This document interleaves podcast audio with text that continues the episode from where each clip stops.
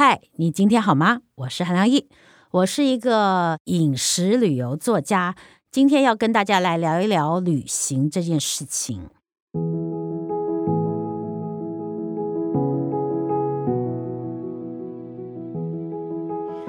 我就在前不久，就是在疫情开放之后呢，除了小旅行之外，我终于又可以。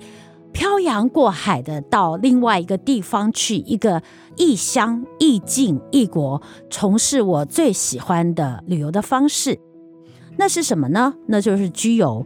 其实有人在旅游的时候是喜欢 shopping，shopping 没有什么不好。如果你在 shopping 当中可以获很多乐趣的话，人生没有一定对或错嘛啊。那我有一些朋友的确旅行的时候是最喜欢去各国买东西啊，好像恨不得把他在台湾买不到的各种奇怪的东西，或者各种有趣的东西，或者他喜欢漂亮的衣服、漂亮的包包哈、鞋子，那就尽情的去买，这也是一种主题性的旅游。也有人呢喜欢美食，像我就很喜欢吃东西。那也有人呢其实是爱好文艺，喜欢艺术品，到世界各地他都是去看博物馆、看画廊。也有人呢是歌剧迷，他可能会为了音乐会，或是爵士迷为了一场 jazz concert，他会去异国旅行或去听歌剧。那我对于我来讲，透过吃是我可以理解。不同的文化的一个很直接的一个方式，因为其实饮食是文化的一部分。有的时候，透过我们所品尝到不同的食物，约莫的可以了解到说这个国家的文化，甚至它的风土民情。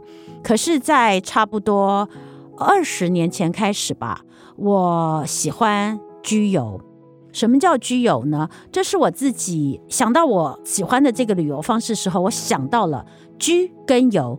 因为我在二十多年前曾经旅居在荷兰十几年，我刚到荷兰不久，那是两千年的事情。我发现了，原来在欧洲已经行之多年的，他们会采取自吹假期 （self-catering vacation）。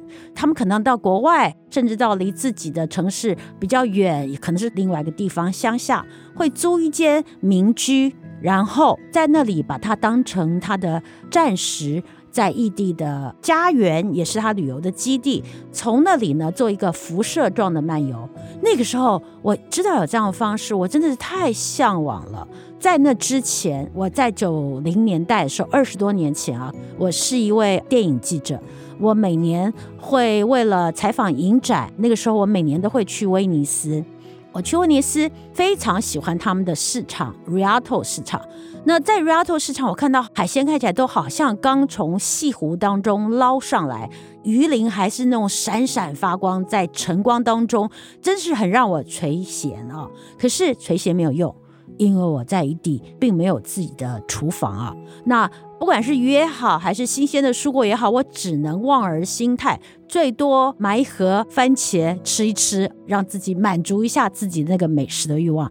那时候就第一次会希望说，在异地如果有一间厨房有多好啊！暂时能在这里上菜场啊，然后回自己住的地方，利用新鲜的食材，我没有看过或没有吃过的食材，我来试试看做一个厨房里的这个实验。可是我记得我们在采访的时候，虽然是一去多两个礼拜，我们就都是住在旅馆当中嘛，方便采访哈，离采访的会场都不太远。我那个时候其实是因为不知道，在欧洲已经有这样的方式，就是让你可以去租一个短租的公寓就住下来。我后来到荷兰之后，我发现这个太棒了，于是我就展开了这样子的旅游的方式，就是我刚刚说过，到异地去短租一间公寓，在乡下可能是一栋房子，然后以那里为我的家园基地，半居半游，开始我的居游的人生。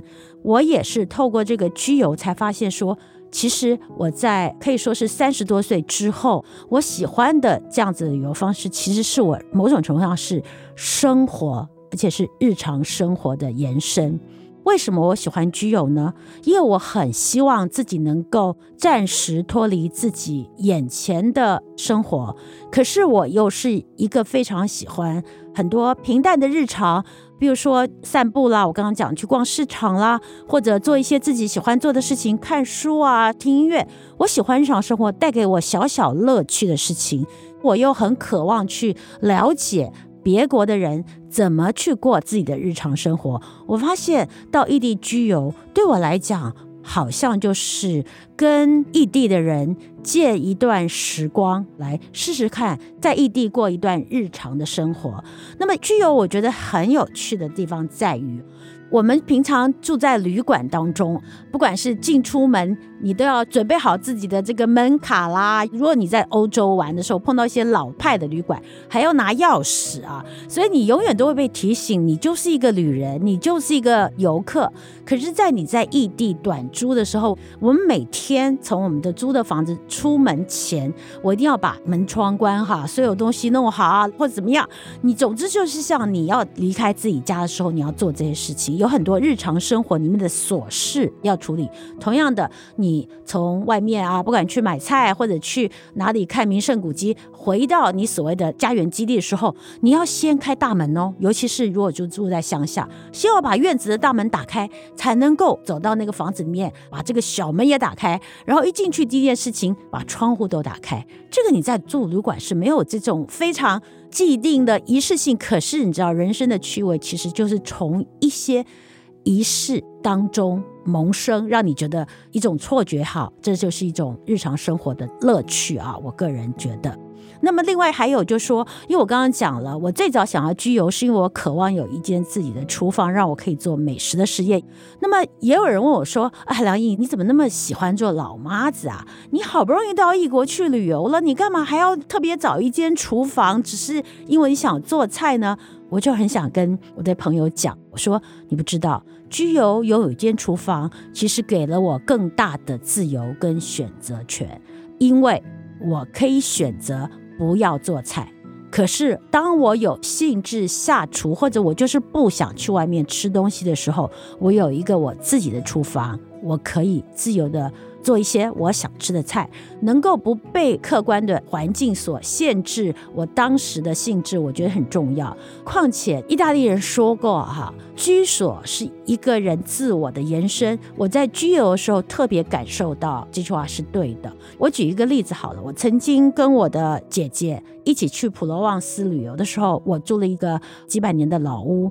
然后我姐姐跟我住在那边的时候呢，小屋的主人呢、是荷兰人加上法国人的联姻的一对夫妇啊。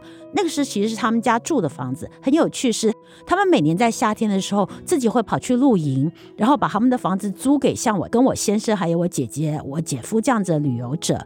所以他在房子里面呢会放了一些有关于那个小村庄的历史书，是当地人写的，还翻译成了英文。那我姐姐看了以后就跟我讲说，她住旅馆的时候，从来不会仔细的看旅馆里面讲旅馆的介绍。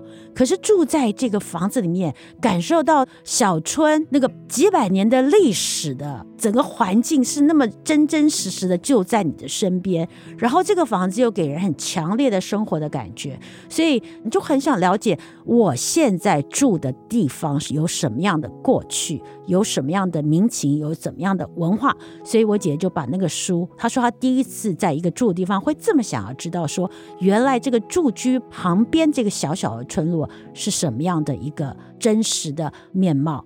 我觉得居游会让我刚刚讲了啊，居游的住所也是你在那个时候那一段时光当中你的自我的延伸，这种奇妙的感觉，我自己觉得是一般走马看花的观光旅游是做不到的。那对于我来讲，这就是居游最大的一个乐趣吧。所以我刚刚说，旅行对我的意义，这些年来讲。是日常生活的延伸，可是却是一段我向往的异国的日常生活的延伸。因为透过这样子日常生活，我可以更真切地感觉到自己身在异乡，而不光只是浮光掠影的走马看花。如果有机会的话，我想大家可以试试看，到不同的国家去居游，不见得一定要去欧洲。我到日本也居游过好几次。任何你向往，也很想知道当地人是怎么样生活，或者你想要尝尝在异乡过日常生活的滋味的话，或者我刚刚讲的，向异乡人借一段时光，借一段日子，那么就去居游吧。